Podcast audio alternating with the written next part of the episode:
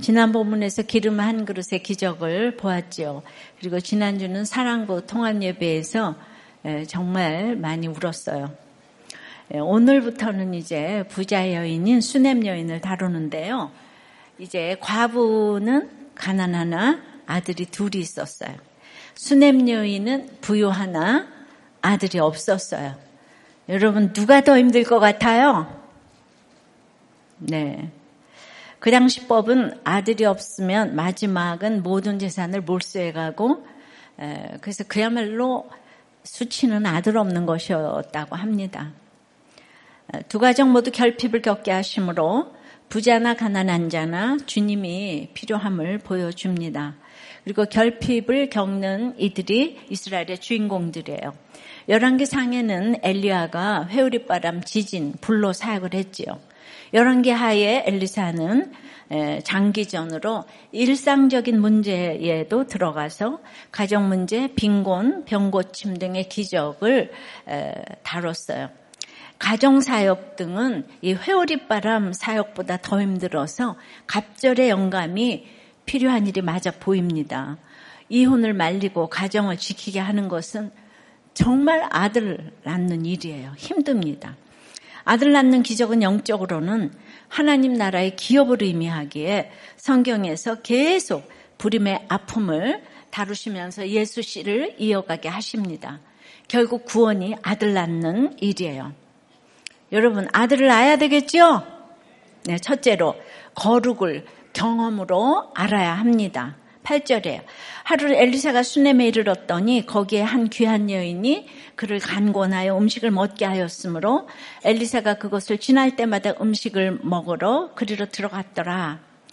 엘리사는 엘리야 스승님을 생각하면서 갈멜산을 선교 본부로 두고 사마리아 베델 길갈 등 전국을 다녔는데요. 하나님을 떠난 왕들이 하나님과 백성 사이를 가로막고 있었기 때문에 이제 선지자가 하나님의 말씀을 들, 들고 직접 이제 찾아가서 전해야 어, 했던 것이에요. 그때도 사람들이 와서 들으면 얼마나 좋았겠습니까?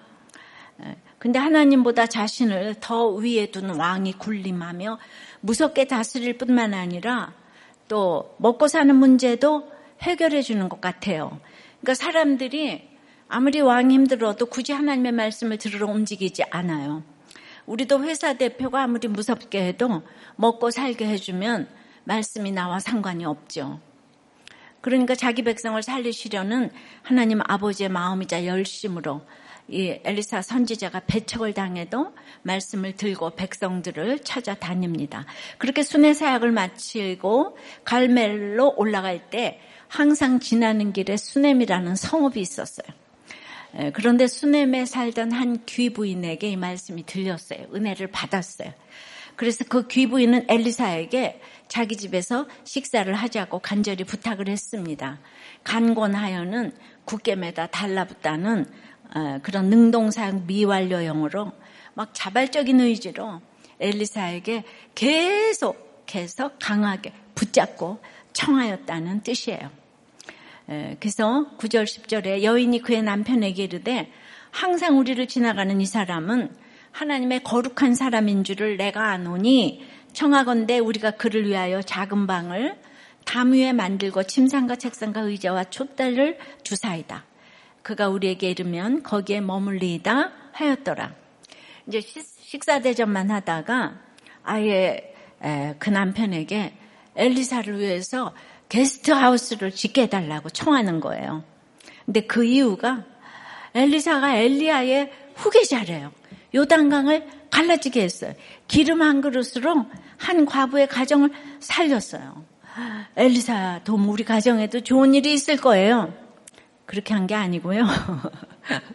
예, 물론 그런 이유도 어, 없지 않아 있겠지만은 수냄 여인의 이유는 그게 아니에요. 무엇입니까? 예, 오늘 구절에 보니까 여보 우리 앞을 늘 지나다니는 이 사람은 거룩한 하나님의 사람인 줄을 내가 알아요. 여기 알아요의 이 야다 동사는 하나님을 경험해서 하는 거예요. 이거는 부부간의 은밀한 그 기쁨. 예. 그거는 부부에게, 부부에게 모르잖아요. 예. 그걸 안다고 할 때 야다 동사를 씁니다. 이건 경험하지 않으면 모르는 거예요. 근데 그처럼 자기가 엘리사를 안다는 거예요. 하나님의 거룩한 사람은 하나님께 소속된 사람, 세상에서 하나님께로 구별된 사람이에요.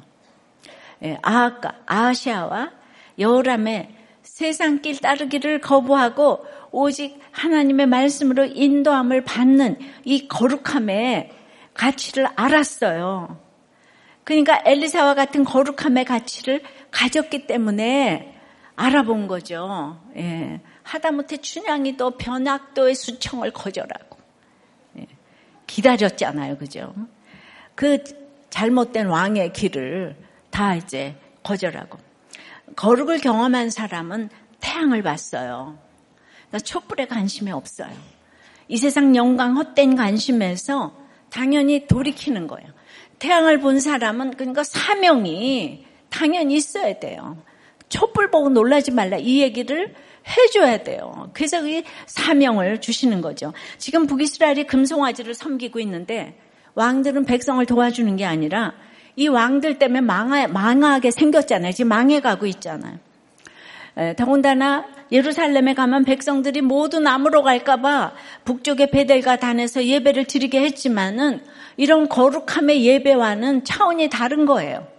인생의 목적이 행복이 아니고 거룩이다를 날마다 외치지만은 여러분은 계속 행복을 외치기 때문에 인생이 공허해 불안, 불행해요. 조금만 붙잡을 것이 있어도 말씀이 안 들리니까 거룩이 싫어요. 알기도 싫고 경험하기도 싫어요. 그러므로 고난이 축복입니다.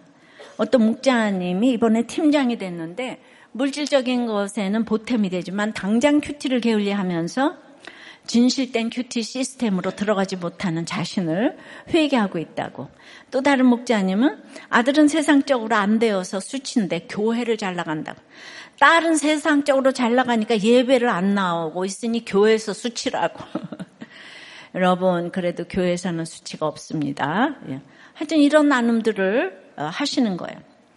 여름기상 1장에 다윗이 말년에서 말년에 전국에서 가장 심히 아름다운 처녀인 그 수냄 여인, 거기도 수냄 출신이에요.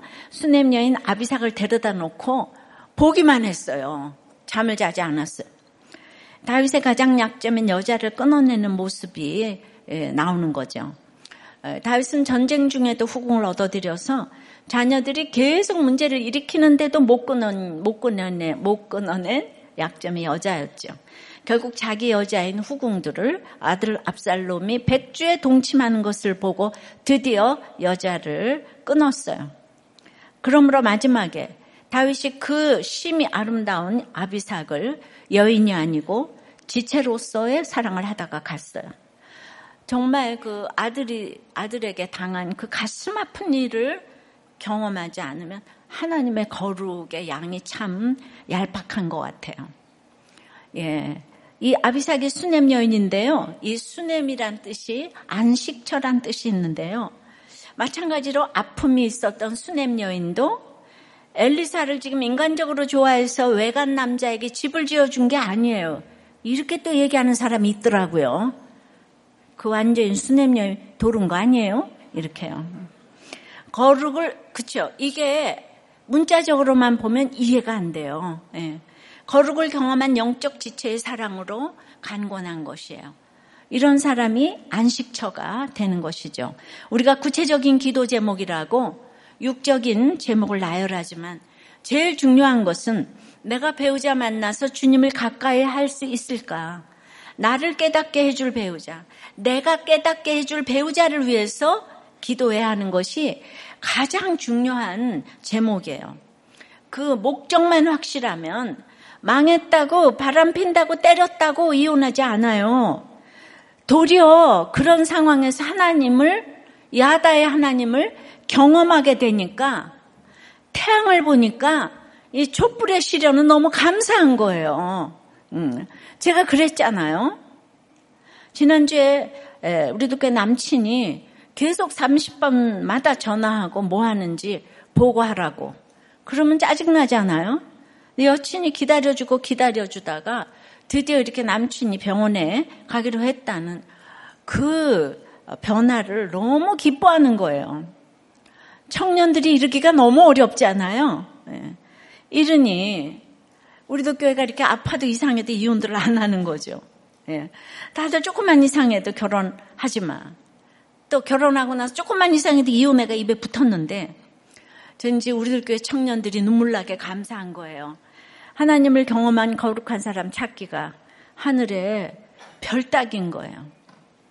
그 한 사람 찾으면 로또인 거예요. 이제 우리들 교회가 이렇게 아픈 사람, 없는 사람 하고 다 결혼했는데, 예. 3천 명이 넘은 청년부의 이혼이 거의 없는 이유가 바로 이거예요. 비교적 그런 사람을 우리가 믿음이 좋아서가 아니라 일단 내가 믿음으로 결혼을 했어. 예. 그런 사람을 찾고 결혼하기 때문이죠. 자, 10절에 청하건대 우리가 그를 위하여 작은 방을 담에 만들고 침상, 책상, 의자, 촛대를 주사이다. 그가 우리에게 이르면 거기에 머물리다 하였더라.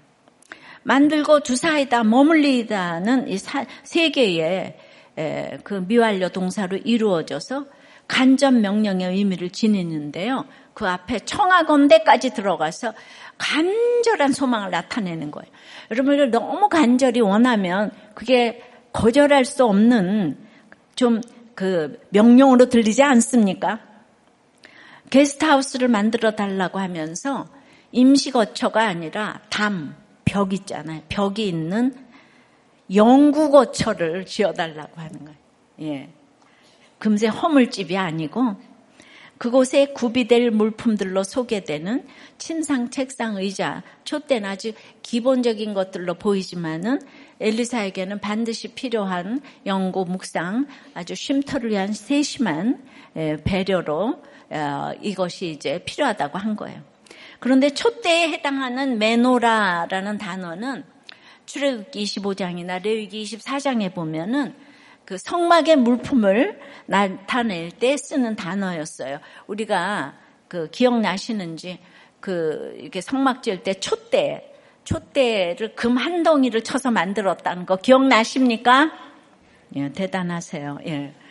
그러니까 이제 의자도 보자라는 단어고 책상이나 침상은 또 떡상이 되는 거고 그러면 수냄 여인은 이 다락을 성전의 개념으로 건축하고 엘리사에게 드렸다고 볼 수 있는 거죠.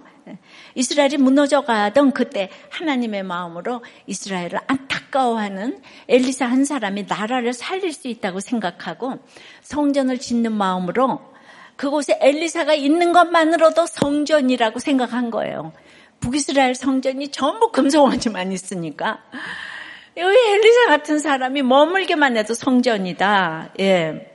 요한복음 4장에 사마리아 여인처럼 대단한 예배와 성전의 개념을 지금 가지고 있다고 볼 수 있죠. 그렇다고 우상숭배처럼 엘리사를 교주처럼 모신 건 아니고요. 우리 모두도 성령의 전이잖아요. 근데 이것을 그 수냄 여인이 알았다는 것은 정말 왕들을 넘어서는 남은 자인 거예요. 하나님이 이런 남은 자를 통해서 이스라엘을 근근히 지켜가시고 있어요. 여러분도 앞날이 안 보이는 콩가루 집안의 암담한 현실 앞에서 남은 것이 없어 보이지만 여러분 자체가 성령의 전이기 때문에 성전이기 때문에 여러분이 가는 곳곳마다 성령께서 동행하고 계시는 것을 믿으시기 바래요. 절망이 되는 가족과 교회와 나라를 맛보십니까? 예. 내가 이동형 성전이에요.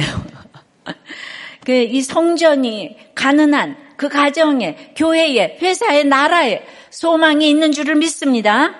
한 목자님이 지난주 처갓집으로 이틀간 휴가를 다녀왔는데 처 작은 아버님이 입원하셨다고 하셔서 가서 손 붙잡고 기도하고 예수님을 전하셨대요. 또 이틀 동안 강원도 횡성의 형님 집에 가서 기도해주고 원주의 큰 누님 집에 가서 기도를 해드렸고 큰 누님은 너나 잘 믿으라고 하셨던 분인데 또 작은 누님 집에 가서 기도해 주었고 매형이 알코올 중독자인데 같이 기도를 해 주었대요. 이렇게 형과 누님들에게 방문하고 기도해 주는 것들을 엄두도 못 냈는데 빈 그릇에 기름이 차고 넘쳐서 흘러가다 보니까 제가 자, 가장 막내인데 형과 누님의 손을 잡고 천국 가서 만나자. 예수님을 믿으시라고 전하는 용기를 주셨답니다. 저는 요즘 어디로 가든지 제가 믿는 자라는 것을 밝히고 대화를 하며 꼭 복음을 전하며 살고 있습니다. 어떻게 그렇게 됐을까요? 예, 이분도 부도가 났지 뭐예요. 예. 그래서 하나님의 그 거룩을 경험을 한 거예요. 예, 이제 태양을 봤어. 예, 촛불이 아무것도 아닌 거예요. 예. 그러니까 태양 본 사람은 이걸 전해야 돼요. 어, 적용 질문이에요. 거룩을 경험했습니까? 이혼, 이론으로 알고 있습니까? 사람을 만날 때 가장 관심 있게 보는 것은 무엇이에요? 외모, 말 분위기, 직업, 학벌이에요? 믿음과 거룩은 몇 번째 관심사입니까? 하나님의 거룩한 사람을 점수로 매긴다면 나는 몇 점짜리입니까? 내가 성전인 것이 믿어집니까?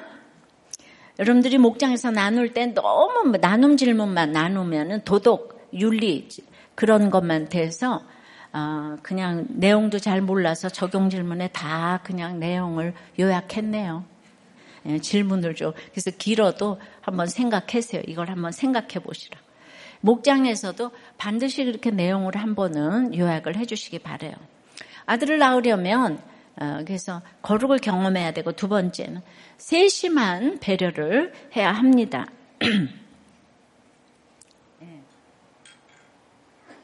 11절 12절입니다. 시작.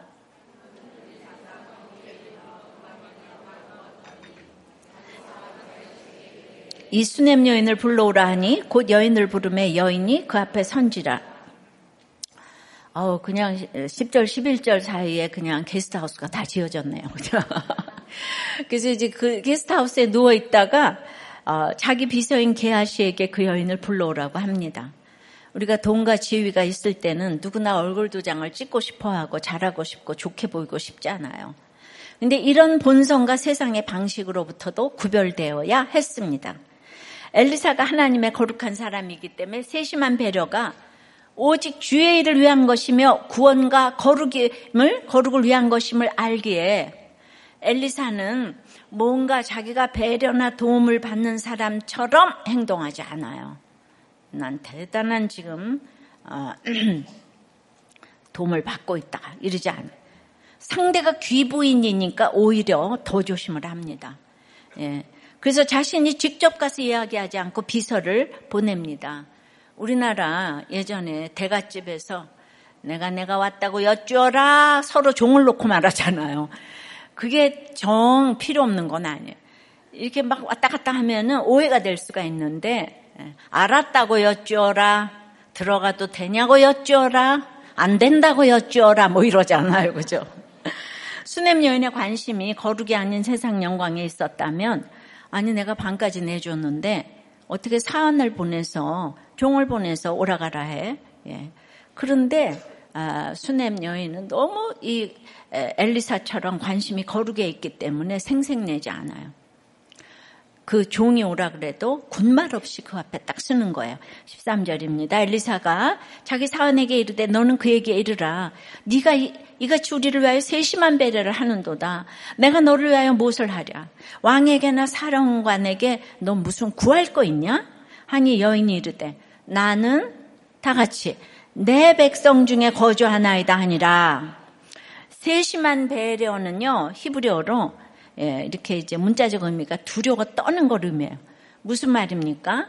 강자가 약자를 돕는 그런 배려가 아니라 제가 룻기 설교할 때 배려해서 그 얘기를 했었어요. 하나님을 경외하는 그 마음에 떨리는 섬김인 거예요. 이게 세심한 배려예요. 그냥 쫌생이처럼 하는 게 세심한 배려가 아니고 구원은 디테일이라고 누누이 말했잖아요. 수넴 여인이 정말 하나님을 섬기는 마음으로 엘리사를 대접했다는 거예요. 그러니까 엘리사가 이제 뭔가를 해주려고 해요. 엘리사는 어쨌든 왕이 왕을 잘 알잖아 요람 왕을 예, 골짜기에 개천파라고 예, 그러니까 이제 음, 왕에게 도와줄 거 있으면 말해라. 예. 그러니까 너무나 이제 좋은 기회 아닙니까? 자신이 욕심을 내던 일은 아니지만은 예, 세상에 왕에게 부탁할 일 없는 사람이 어디 있겠어요? 저보고 부탁하라 그러면 교회 터 하나 주시면 저 주기까지 우리가 질 테니까 교회 터 하나 주시면 왕 예, 왕님, 왕님. 예. 전하, 전하. 성원이 망극하옵나이다. 이럴 텐데. 예.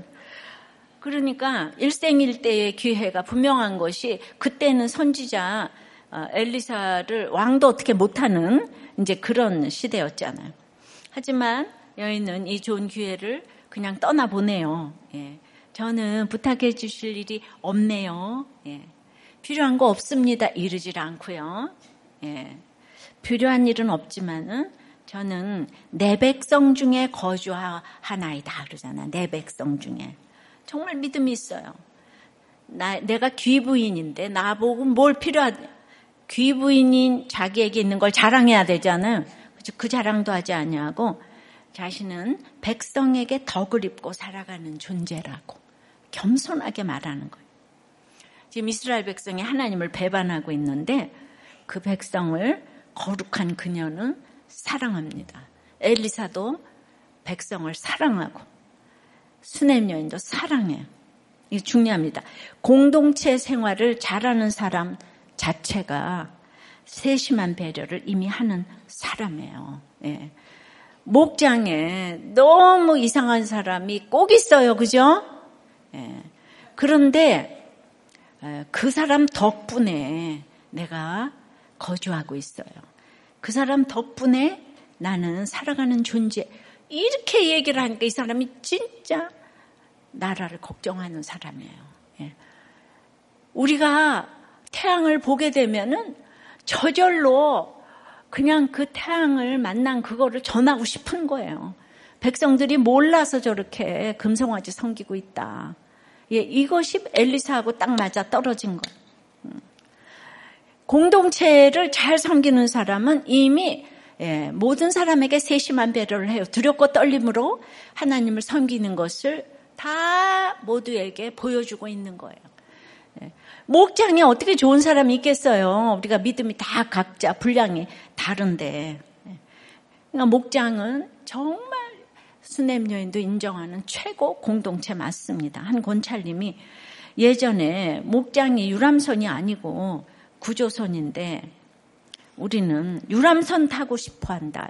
이런 나눔을 했는데 아우 그냥 부부가 매일 싸우고 울고 불고 할 때 새벽 1시 2시까지 자기 부부의 나눔을 다 들어주셨는데 이제 자기들이 목자 부부가 되고 살만하니까 고난의 얘기가 피곤하다고 느끼는 악함이 있다 이렇게 나누셨어. 그래서 너무 수치스럽고 창피하고 그런 일이 생길 때가 많지만 수치 덕분에 하나님을 계속 부르게 하는 그 자리가 공동체인데 예. 아직까지도 저는 흥해서 좋은 기름으로만 자녀에게 붓고 싶은 부모인 것 같아요. 자녀를 낳고 보니 나에게 믿음이 없다는 게 보이게 예, 된것 같아요. 그래서 이런 얘기를 할 수 있는 목장, 예. 목장이 아들을 낳는 비결에 공동체를 통해서 깨닫죠. 아무리 좋은 배려도 그 끝에 생색이 있다면 이건 세심한 배려가 아니에요. 그저 자신을 드러내기 위한 스스로 만족하기 위한 연기일 뿐이에요. 그러면요, 이러한 이렇게 배려로 가장한 연기는 너무 힘든 수고예요. 번아웃 돼요. 지쳐요. 계속 할 수가 없어요. 연기는 오래 할 수 없어요. 예. 그러니까 제가 그래도 부족한 거 많아도 20년 동안 연기를 하면서 올 수는 없는 거죠. 예. 연기를 내가 왜 하겠어요? 뭐가 생긴다고 지금 연기를 하겠어요? 그죠? 생색이 터져 나와서 그럼 연기가 다 드러나면 어떻게 해야 될까요? 야, 나 이제 목장에서 연기하기 싫어. 어? 하나님 믿어지지도 않는데 왜 믿어지는 것처럼 앉아있어? 나는 이제 다 그만둬. 그래야 됩니까? 난 부부간에 사랑이 다 식었어. 내가 근데 연기하고 당신하고 살아야 되겠어? 헤어져. 아니에요. 그때라도 공동체가 있으면 내가 그동안 연기했다고. 그래서 나도 속고 남도 속이는 어, 나의 근본적인 죄악이 있다고 회개하면 되는 거예요. 수치의 시간은 피해야 될 시간이 아니에요. 내 민낯을 보고 회개해야 될 시간인 거예요. 주님도 십자가의 수치를 하나도 빠짐없이 다 겪으셨잖아요. 그래서 공동체가 필요합니다. 예. 물론 공동체가 이 구속사적인 말씀을 예, 이렇게 어, 저 베이직으로 기초로 좀 갖고 있으면 돌아오는데 시간이 좀 덜 걸리는데 예. 지금 그걸 또 여러분들이 분별 잘 못하죠. 그러니까 우리가 이렇게 하나님께 예배를 드리고 주님의 말씀을 들을 수 있는 것 자체가 엄청난 은혜인데 예, 깨달아지지 않으니까 힘들어요. 그러니까 은혜를 하는 만큼 생색이 없어지는데요. 그러니까 분노 조절 때문에 힘든 게 아니고 은혜를 깨닫지 못해서 힘든 거예요. 그럼 그러니까 근데 은혜를 깨달으려면 믿음은 들음에서 나니까 예배를 드리고 목장에 가야 돼요. 구속사적인 이 말씀을 듣고 목장에 가야 돼요. 그러면 내가 세심한 배려를 또 다른 사람에게 할 수 있게 되는 거예요. 지난주도 다들 한 수치 아시는데 다들 내어놓으셨어요. 경찰이 길거리에서 취해 자고 있는 남편을 보여주는데 그때 먼저 생각나는 게 조현병 아버지였어요. 남편이 창피한 게 아니라 우리 아버지가 창피했어요. 남편은 술을 먹고 이성을 잃었는데 우리 아버지는 병 때문에 이성을 잃은 거잖아요. 그 제가 남편한테 따지고 나쁜 거라고 말을 해야 되는데 조현병 자녀가 술 먹고 정신 잃은 사람에게 말할 자격이 있나? 예.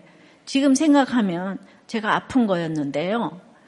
그런데 이제 어, 이런 얘기를 목장에서 하셨어요. 음. 그러면 이 마음이 여러분들 예, 공감이 되세요? 예. 얼마나 마음이 아프셨겠어요, 그죠? 이걸 목장에서 하는 거예요. 안 할, 할 때와 안 할 때가 하늘과 땅 차인 거예요. 예. 그래서 목장에서 나눌 때 우리가 아들을 낳을 수 있는 거예요. 구원을. 내가 그 한마디에서 딴 사람이 예수를 믿게 되는 거죠. 또 한 분은 나를 부르시기 위하여 나의 소아마비 장애와 가난과 딸의 일급 발달 장애까지 발달 장애까지 동원하신 하나님의 사랑에 감사합니다. 또 저는 장애아를 가지고 있는 할아버지예요. 정신은 멀쩡한데 4살이 되도록 걷지 못하니까 이 아이가 늘 자기 또래들 뛰어노는 놀이터를 하염없이 바라보고 있어요. 근데 이번에 지난주에 장애부 그 아이가 간증을 했잖아요. 장애부 버디가. 근데 예배 시간에 이 할아버지가 뭐가 부러운가 하면 우리 손주가 저 서, 저기에 서서 간증할 날이 올 수 있을까. 예. 그게 여, 여의치 않은 게 그 부모는 수치가 남아 있어서 그 보여주기 싫어한다는 거예요. 근데 할아버지가 하시는 말씀이 장애인이 있는 집이 힘들겠어요. 회사가 힘든 게 힘들겠어요. 버디들이 장애인으로 태어난 게 얼마나 힘든 일이에요. 그런데 회사는 이제 달라질 날이 오잖아요. 그죠? 그런데 그걸 하나님이 허락하신 사건으로 해석하며 지금 은혜로 가잖아요. 한계 상황으로 더 이상 내려갈 곳이 없이 앞에 희망이 하나도 없으니까 사랑부 아이들이 너무 예배를 잘 드리고 나를 너무 좋아하잖아요. 그거 보셨죠? 지난번에. 그러니까 그 장애가 저주가 아닌 거예요. 근데 그렇게 너무 아픈 분들이 많아도 잘 지내시니까 감사하고, 예, 그 사랑부 아이들이 너무 그 사모하는 거를 보니까 또 마음이 너무 기쁘면서도 아파가지고 마음이 이제 저리는 거예요, 제가. 그런데 영육간에 아픈 분들이 많이 이렇게 오시니까 자고로 병원은 아픈 사람들이 많이 가야 좋은 병원이잖아요. 근데 우리도 꽤 아픈 분들이 많이 오니까 예, 하나님은 기적을 베풀고 계시는 것이 느껴집니다. 다 이렇게 달라지고 예배를 사모하니까.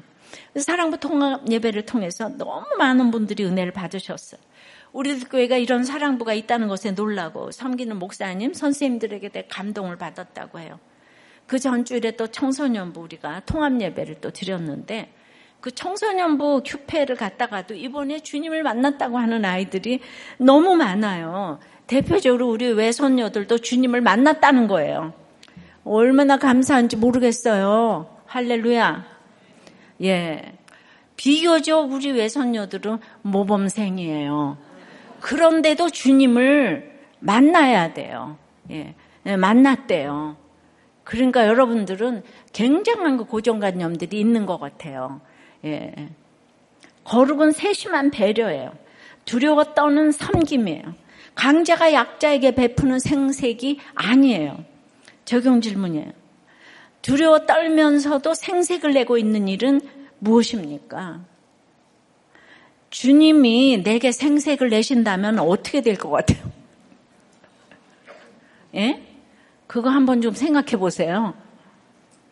여러분은 세심한 배려를 합니까? 예. 정말 디테일해요. 그까지 거, 아우, 뭐, 사람 무서워서 뭐 못하겠네. 예, 무서워서 하시면 안 돼요. 예. 맨날, 뭐가 그렇게 무섭냐.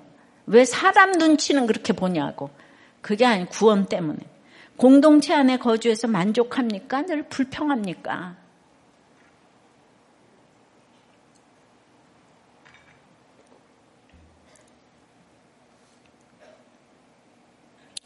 아들을 낳기 위해서는 세 번째는 예, 첫 번째, 두 번째가 뭐예요? 하나님의 거룩을 경험해야 되고 두렵고 떨림으로 세심한 배려를 해야 되고 세 번째는 믿어야 돼요.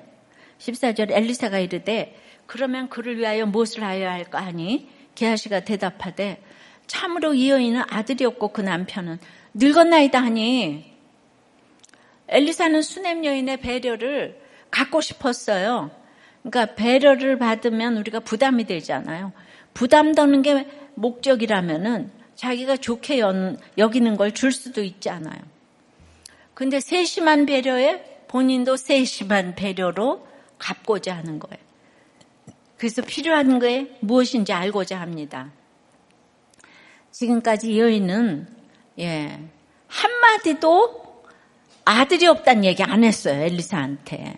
그런 얘기 안 합니다. 예, 그런데 게하시가 그, 에, 그 사환이 여인에게 그 아들이 없다고 얘기를 해주는 거예요. 많은 쥐, 뭐, 재물, 남편, 예, 다 있는데 아들이 이게 기업이 이어지는 거니까 예, 그 아들이 없으니까 공허함이 있었어요. 게다가 남편도 늙었어요. 저는 딸이 있어도 아들이 없다고 그리도 힘들어했던 어머니를 생각하면 이게 이해가 됩니다. 예. 저 같은 딸을 낳고도 어떻게 그렇게 슬퍼하실 수가 있어요? 완전히 그냥 저는 사람이 아니문이다. 저의 출생으로 우리 어머니가 예수를 만났다고 한다면 이거 너무나 정말 정말 참 이거 농담이라고 해야 될지요. 예. 그런데 그러니까 아들이 없다고 하면 바람 피는 게 다 합리화가 되고 당연하게 생각하고 본처가 있고 첩이 있고 온 세상에 드라마가 써지는 거예요 지금 그 아들 없다는 것 때문에 예. 그러니까 그 선지생도 아내의 가난함과 이 수냄 여인의 이, 예, 그 고난은요, 정말 이, 이 수냄 여인이 믿음이 좋으니까 훨씬 더 많이 언급이 되고 있어요. 그죠? 예. 이게 돈 없는 고난이 가장 쉬운 고난인데 세상은 오직 그걸로 옳고 그름으로 하죠. 그래서 포퓰리즘이 그냥 예, 난리를 치고 딱 죽여라 살려라 이러죠.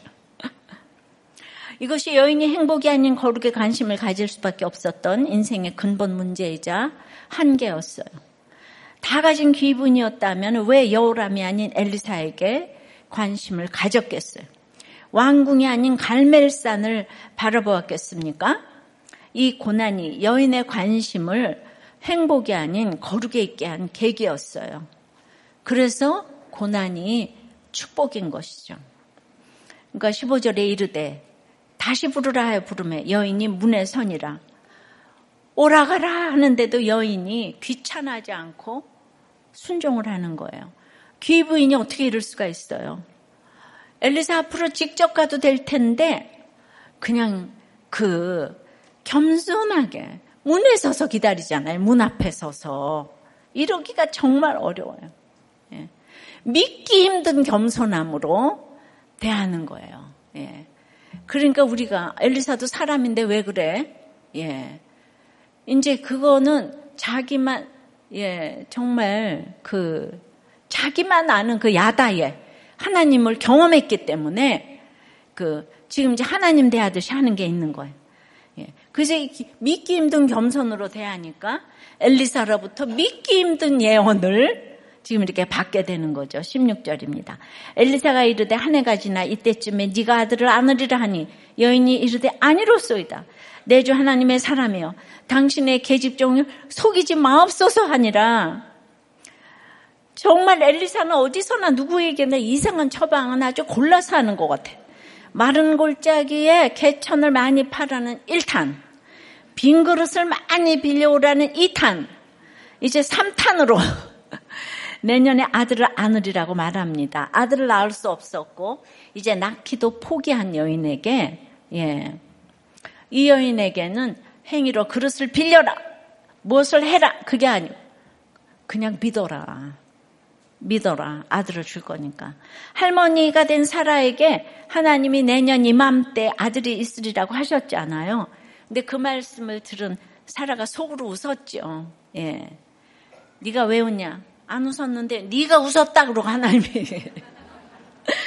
그러니까 말도 안 되는 일이라고 생각을 했는데 지금 수냄 여인의 상황이 똑같은 거예요. 하나님의 거룩한 사람 엘리사가 가당치 않은 말을 하고 있다고 생각하는 거예요. 그래서 아니로소이다. 이게 점잖 아니로소이다 점잖은 말투로 번역된 것 같지만 사실은 no, never 이런 뜻이에요. 예. 그러니까 내주 하나님의 사람이요. 당신의 계집종을 속이지 마옵소서. 이거는 농담도 예술이십니다. 이렇게 얘기한 거예요. 아니, 어떻게 그런 농담을 하실 수가 있어요. 카트라인이 없는 정도가 아니고 예술이야, 예술. 예. 시간이 흘렀어요. 17절입니다. 여인이 과연 인태하여 한 해가 지나 이때쯤 엘리사가 여인에게 말한 대로 아들을 낳았더라. 엘리사가 말한 대로 낳았잖아요. 엘리사가. 엘리사가 예언한 대로 잉태하고 아들을 낳았어요. 말도 안 되는 일이 현실이 되었어요.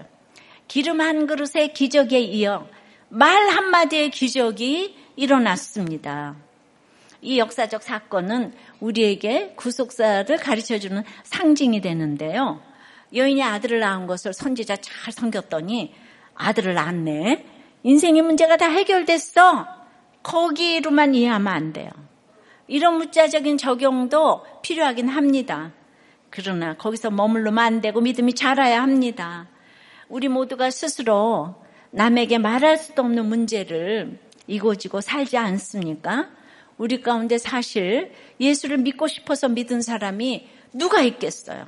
하루도 맹정신으로 살기 어려워 포기하고 절망한 채 지금 죽지 못해 살고 있잖아요. 이것이 죽음이고 지옥이에요. 그래서 이혼하고 자살하고 그래야 합니까? 그건 너무 이기적인 것이죠. 여러분, 내가 태양을 봤는데 촛불, 촛불 보고 이혼하면 되겠어요? 촛불 보고 자살하면 되겠어요? 태양을 본 사람은 태양을 봤다고 말해야 될 사명이 있는 거예요. 예. 우리가 하나님은 태양보다 더 크신 분인데, 그러니까 경험하지 못하면 그까지 그 촛불 때문에 그 이혼을 하고 자살을 하고 뭘 다 생을 뭐 이 이러면 안 되는 그 너무 너무 그 정말 이기적인 거예요. 예. 아니 내가 결혼을 했는데 또 자녀도 있는데 아니 무슨 생각으로 이혼을 하는 거예요? 나 혼자서 행복하자고 아닌 거죠. 음. 하지만 이 태양을 본 사람이 절망 가운데 하나님의 말씀이 들리는 거예요. 거룩이 인생의 목적이라는 말씀을 믿음으로 받아들입니다. 예. 말씀이 받아들여지면 이제 주님을 경외하여 세심한 필요, 배려가 필요한 사람을 또 찾아 섬겨요. 그게 목장이잖아요. 내가 뭔가 바라는 게 아니라 이렇게 말씀대로 섬겨야 하루를 살 수 있기 때문에 섬겨요, 여러분. 내가 목장이었고 말씀이 없으면 살 수가 없어요. 근데 조금이라도 뭐가 있으면 목장 안 가요. 예. 근데 그 모든 시간과 과정, 절망과 슬픔, 순종과 적용을 우리 주님이 다 보고 계세요. 예. 나는 나를 모를 거야. 하나님이 내가 이렇게 아픈 걸 모를 거야. 예. 어제 권사님이 예수 믿다가 저, 저기 막그 불공 드리러 갔는데 하나님이 그 많은 사람 중에 나를 알까? 그랬대요. 예, 하나님 다 아세요. 머리, 머리털보다도 더한 세신바 됐어. 예. 그러니까 내가 이렇게 태양을 봐가지고 다른 사람들을 섬기니까 드디어 생명을 낳게 하는 거예요. 구원의 열매가 맺히는 거예요. 어제 그 권사님 간증에 자폐인 현호가 정규직 시험에 불합격되었대요. 근데 그동안의 과정을 너무 계약직으로 오랫동안 취직 생활을 잘했어. 그 자폐아가 그렇게 취직 생활을 할 수가 없잖아요. 완전히 정상이냐, 이렇게 보니까. 예. 수준이 높은 것이죠. 어, 많은 자폐아들에게 또 우리들에게 얼마나 은혜를 어저께도 끝이셨는지 몰라요. 아무리 성품이 좋아도 성품이 사명으로 가지는 못해요. 성품 좋은 사람이 전도하는 거 봤어요? 생명이 없기 때문에 그 좋아하는 열매를 맺지 못하지요. 근데 내가 사명을 감당하기 위해서 내 옆에, 내 속에 결핍들이 수고를 하는 거예요. 아무리 잘 살아도 사명 감당하지 않는 가족들은 말씀이 안 들리는 가족들이에요. 그러면 아들을 낳을 수가 없어요. 예. 구원으로 이어지지 못해요. 겉으로는 좋아도 앞으로 남고 뒤로 믿져요. 그리고 결국은 영생이 없어요. 그럼 지옥 가는 거예요. 예. 그러니까 우리는 전도하지 않으면 중간 가는 게 아니에요. 이 바랄 수도 없던 생명을 낳은 여인과 이 남편이 얼마나 기뻐했는지 그 기록할 필요가 없어요. 그죠? 그런데 구원의 기쁨이 그렇게 큰 거예요. 제가 피아노 치고 성공하면 뭐 하겠어요? 우리 남편 한 사람 구원되니까. 예. 내가 얼마나 이혼과 자살을 생각했어요. 예. 정말 그런데 우리 남편이 구원받았어요. 그 구원의 기쁨이 얼마나 컸으면 이렇게 35년을 한결같이 왔겠습니까? 예. 한 사람, 그냥 내 고난 하나 감당하기도 어려운데, 35년 동안 수많은 사람의 아픔을 들으면서 왔잖아요. 이게 사람의 힘으로, 제정신으로 할 수 있는 일이에요. 예. 게다가 내가 그냥 13년, 예. 모두 우리 집을 이렇게 오픈하면서 그냥 태양을 본 사람은 사명이 있는 거예요. 거기서 촛불 받다고 나 혼자 행복하겠다고 내가 태양이고 내가 성전인데 예. 그 촛불을 그냥 끌어당기겠다고 이제 그러시면 안 되는 거예요. 음. 우리는 성전이에요. 태양보다 더 큰 성전이에요. 근데 내가 그런 마음으로 오니까 남편 한 사람 고난으로 지금 전 세계가 살아나고 있잖아요. 할렐루야. 이 말이 맞잖아요? 여러분들이 조금 힘들다고 지금 이혼하고 죽고 자살하고 이딴 생각하시면 안 되는 거예요. 여러분들이 잘 살면 얼마나 잘 살겠어요. 저가 예고 선생에서 피아노 가르치면 세상적으로는 잘 살았겠죠. 그래서 지금 35년 동안 살면 얼마나 잘 살았겠어. 이렇게 여러분들 살려내는 이거하고 비교가 되는가요? 비교가 안 되죠. 이렇게 될 줄 알았어요, 제가? 그러니까 여러분들의 그 목장에서 한 사람 한 사람 내 얘기로 살려내는 것이 결국 아들을 낳는 비결이 되는 줄 믿습니다.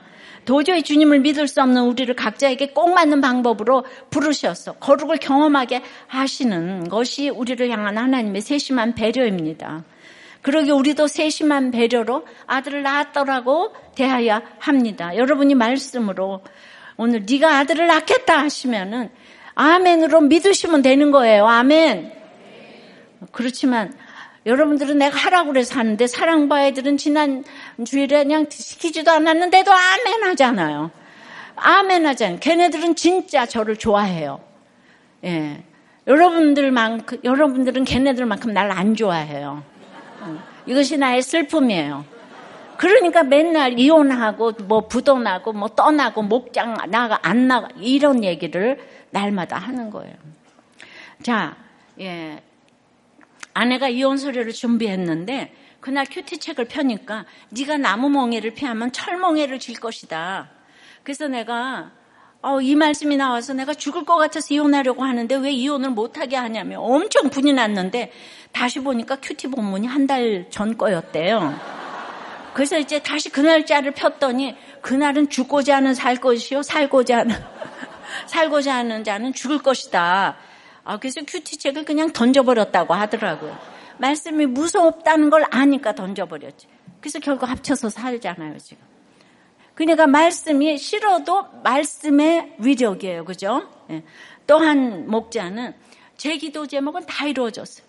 저는 그냥 남편이 교회 나오는 게 소원이었는데 8년 만에 남편이 나오고 그 다음에는 목장만 나오게 해달라고 기도했는데 그것도 이루어졌어요. 그리고 남편보다 딸은 교회 나오는 게 더 힘들 거라고 생각했는데 어우, 딸도 일부 예배를 드리다가 이제 혼자 삼부 예배를 드리고 딸도 목장을 하는 거 상상 못했는 목장도 들어가고 게다가 출근하게 된 딸이 띵크 그 1대1 양육을 진작은 상상도 못했는데 신청까지 했대요.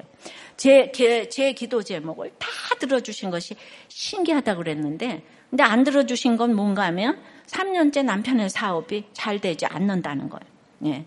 그런데 여기는 목장에 이렇게 온 가족의 예배가 회복되니까 너무 기뻐서 경제적 고난이 빨리 끝나게 해달라고 기도를 하지만 그 중요한 게 아니더라.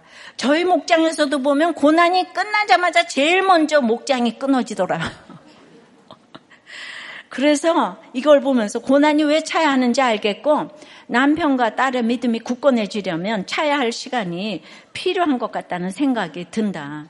물질이 힘들어도 영적으로 너무나 넘치는 시간이다. 이제 기적은 믿고 이해하는 사람에게만 주신다고 하니까 제게도 그런 믿음이 생겼으면 좋겠다. 나는 말씀을 그대로 믿으시니까 이 가정은 다 이루어졌다고 생각합니다. 이분은 갑자기 로또라도 당첨되면 어, 왜 나를 속이세요? 하나님 농담하지 마세요. 그럴 것 같은데요. 음.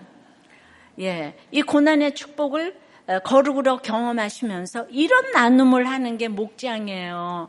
예, 너무 놀랍지 않아요? 적용 질문이에요. 여러분에게 엄청난 물질의 축복이 온다면 농담도 예술이십니다 하고 거절하시겠습니까? 아니면 하나님 계속 농담해 주십시오. 하시겠습니까? 오늘 주시는 말씀을 믿습니까? 네.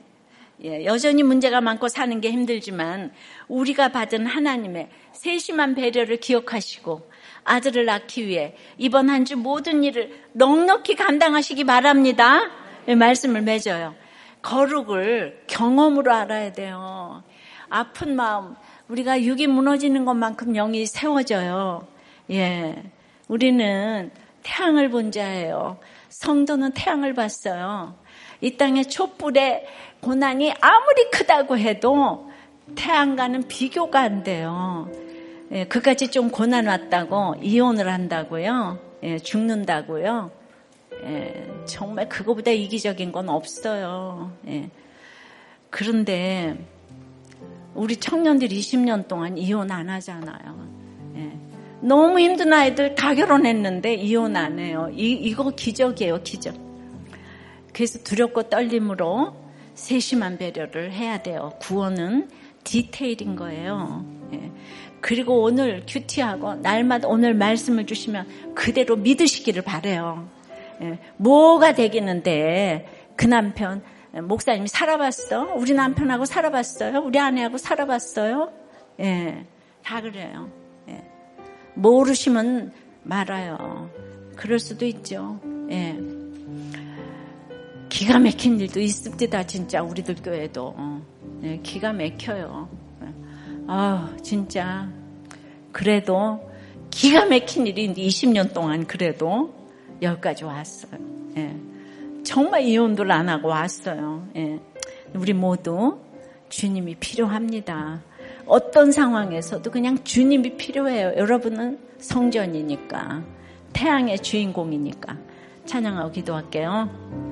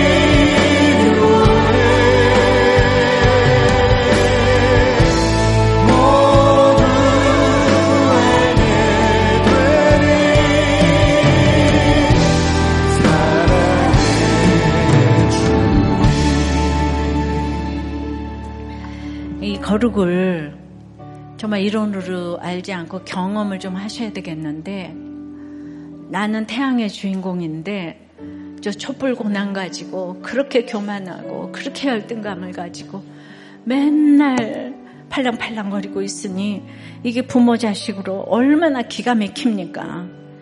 그러니까 저는 이제 수냄 여인의 그 고난이 얼마나 컸으면 이렇게 엘리사를 알아봤을까 싶어요. 예.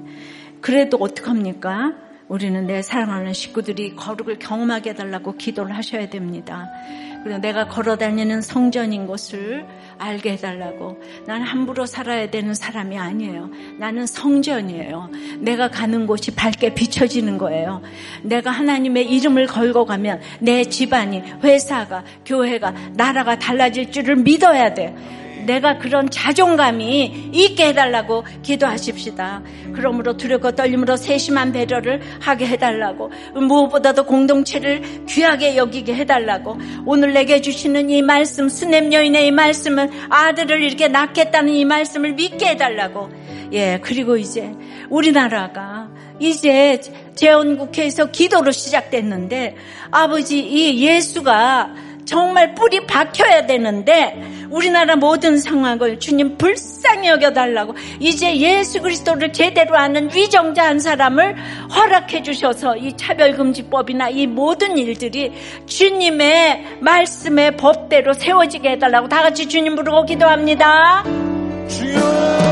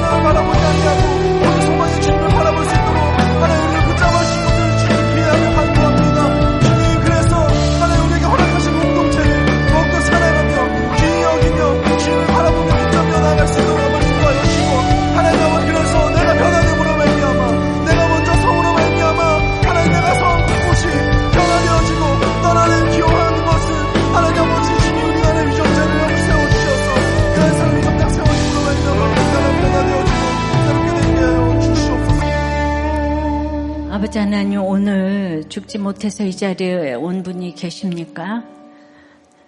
저는 이제 수냄 여인의 이 믿음을 생각해 봤어요. 얼마나 주님을 사랑했으면 성경에는 그냥 아들 낳는 기적의 주인공이라고 생각을 하겠지만은 이제 은혜 받으려고 성경 읽은 게 아니고 죽지 않고 살으라고 성경을 읽었기 때문에 이 행간의 마음들이 계속 읽혀졌어요. 겉으로 제가 보기에 수냄 여인이었지만은 죽고 싶었고 날마다 이혼을 부르짖고 이제 그 가운데 제가 태양을 만났습니다. 촛불인 남편이 불쌍히 여겨지고 그래서 그때부터 지금까지 이렇게 다 기도처서로 예배 처서로 집을 내놓고 여기까지 왔어요. 여러분들의 고난은 그렇게 쓰이는 것이에요. 내 옆에 사람이 내 결핍을 정말 내 속의 결핍과 내 옆에 있는 사람들의 그 결핍을 통해서 우리가 태양을 만나라고 그렇게 수고를 하는 것인데 나타나는 옳고 그름으로 내가 조금 힘들다고 부도났다고 망했다고 때린다고 그래서 그 촛불을 내가 태양인데 그걸 꺼야 되겠습니까? 아버지 그래도 힘든 건 너무 힘든 거죠. 힘들어서는 이 자리에 왔는데 주님 그분에게 말씀의 태양이 비춰지게 도와주시옵시고 우리들 교회를 마지막이라고 생각하고 오는 분들이 꼭 있어요. 그분들이 오늘 예수 믿고 같이 아들을 낳는 역사에 동참했으면 좋겠습니다. 제가 잘나서가 아니라 여전히 거룩을 경험하지 못한 것이 많고 세심한 배려가 너무 부족하고 그리고 이제 또 믿지 못하는 것도 많아요. 예. 그런데 제가 행위가 완전해서가 아니라 저의 그 결핍 때문에 제가 주님을 사랑할 수밖에 없어요. 날마다 눈만 뜨면 저의 기대가 너무 많아서 하나님의 기대로 옮겨가지를 못하기 때문에 너무나 두렵고 떨리지만은 생색이 또 납니다. 그래서 저 때문에 절망할 수밖에 없어요. 우리는 누구 때문에 잘 사는 게 아니라 남편 때문에 아내 때문에 잘 사는 게 아니라 내가 태양이고 내가 성전이에요. 이거를 모든 사람들에게 나눠줘야 되는 거예요. 촛불 보고 놀랄 인생이 아니에요. 우리 인생 어떤 것도 촛불에 불과하다는 걸 알게 하여 주시옵소서. 우리가 내가 가는 곳이 다 살아나고 살아나고 살아나는 역사가 반드시 일어나는 것을 오늘 말씀으로 믿게 도와 주시옵소서. 주님은 반드시 역사하십니다. 언제까지 내가 좀 더 자자, 좀 더 졸자 하겠습니까? 나는 말씀이 안 들려, 안 들려 하겠습니까? 주님께서 나에게 이게 최소한으로 묶어주신 가정은 지킬 만한 최고의 가치가 있는 것이고 아, 이것보다 더 중요한 건 이 땅에 없다는 것을 알게 하여 주시옵소서. 이제 재헌국회에서 기도로 세워진 우리나라가 이제 예수님을 주님을 경외하는 지도자 위정자가 나와야 되겠습니다. 주여 허락하여 주시옵소서. 아버지 불쌍히 여겨 주시고 자금의 우리나라 현실을 주님 앞에 올려 드리오니 불쌍히 여겨 주시고 가장 선한 길로 인도하여서 각자 영육 간의 아들을 낳는 역사가 일어나게 도와 주시옵소서. 인구 절벽인 이 시대에 육적인 아들도 허락하여 주시옵시고 우리는 그럴수록 아버지 하나님 영적인 아들 구원의 역사가 일어나는 우리들 교회가 될 수 있도록 한국 교회가 될 수 있도록 전 세계 교회가 될 수 있도록 주여 인도 인도하여 주시옵소서.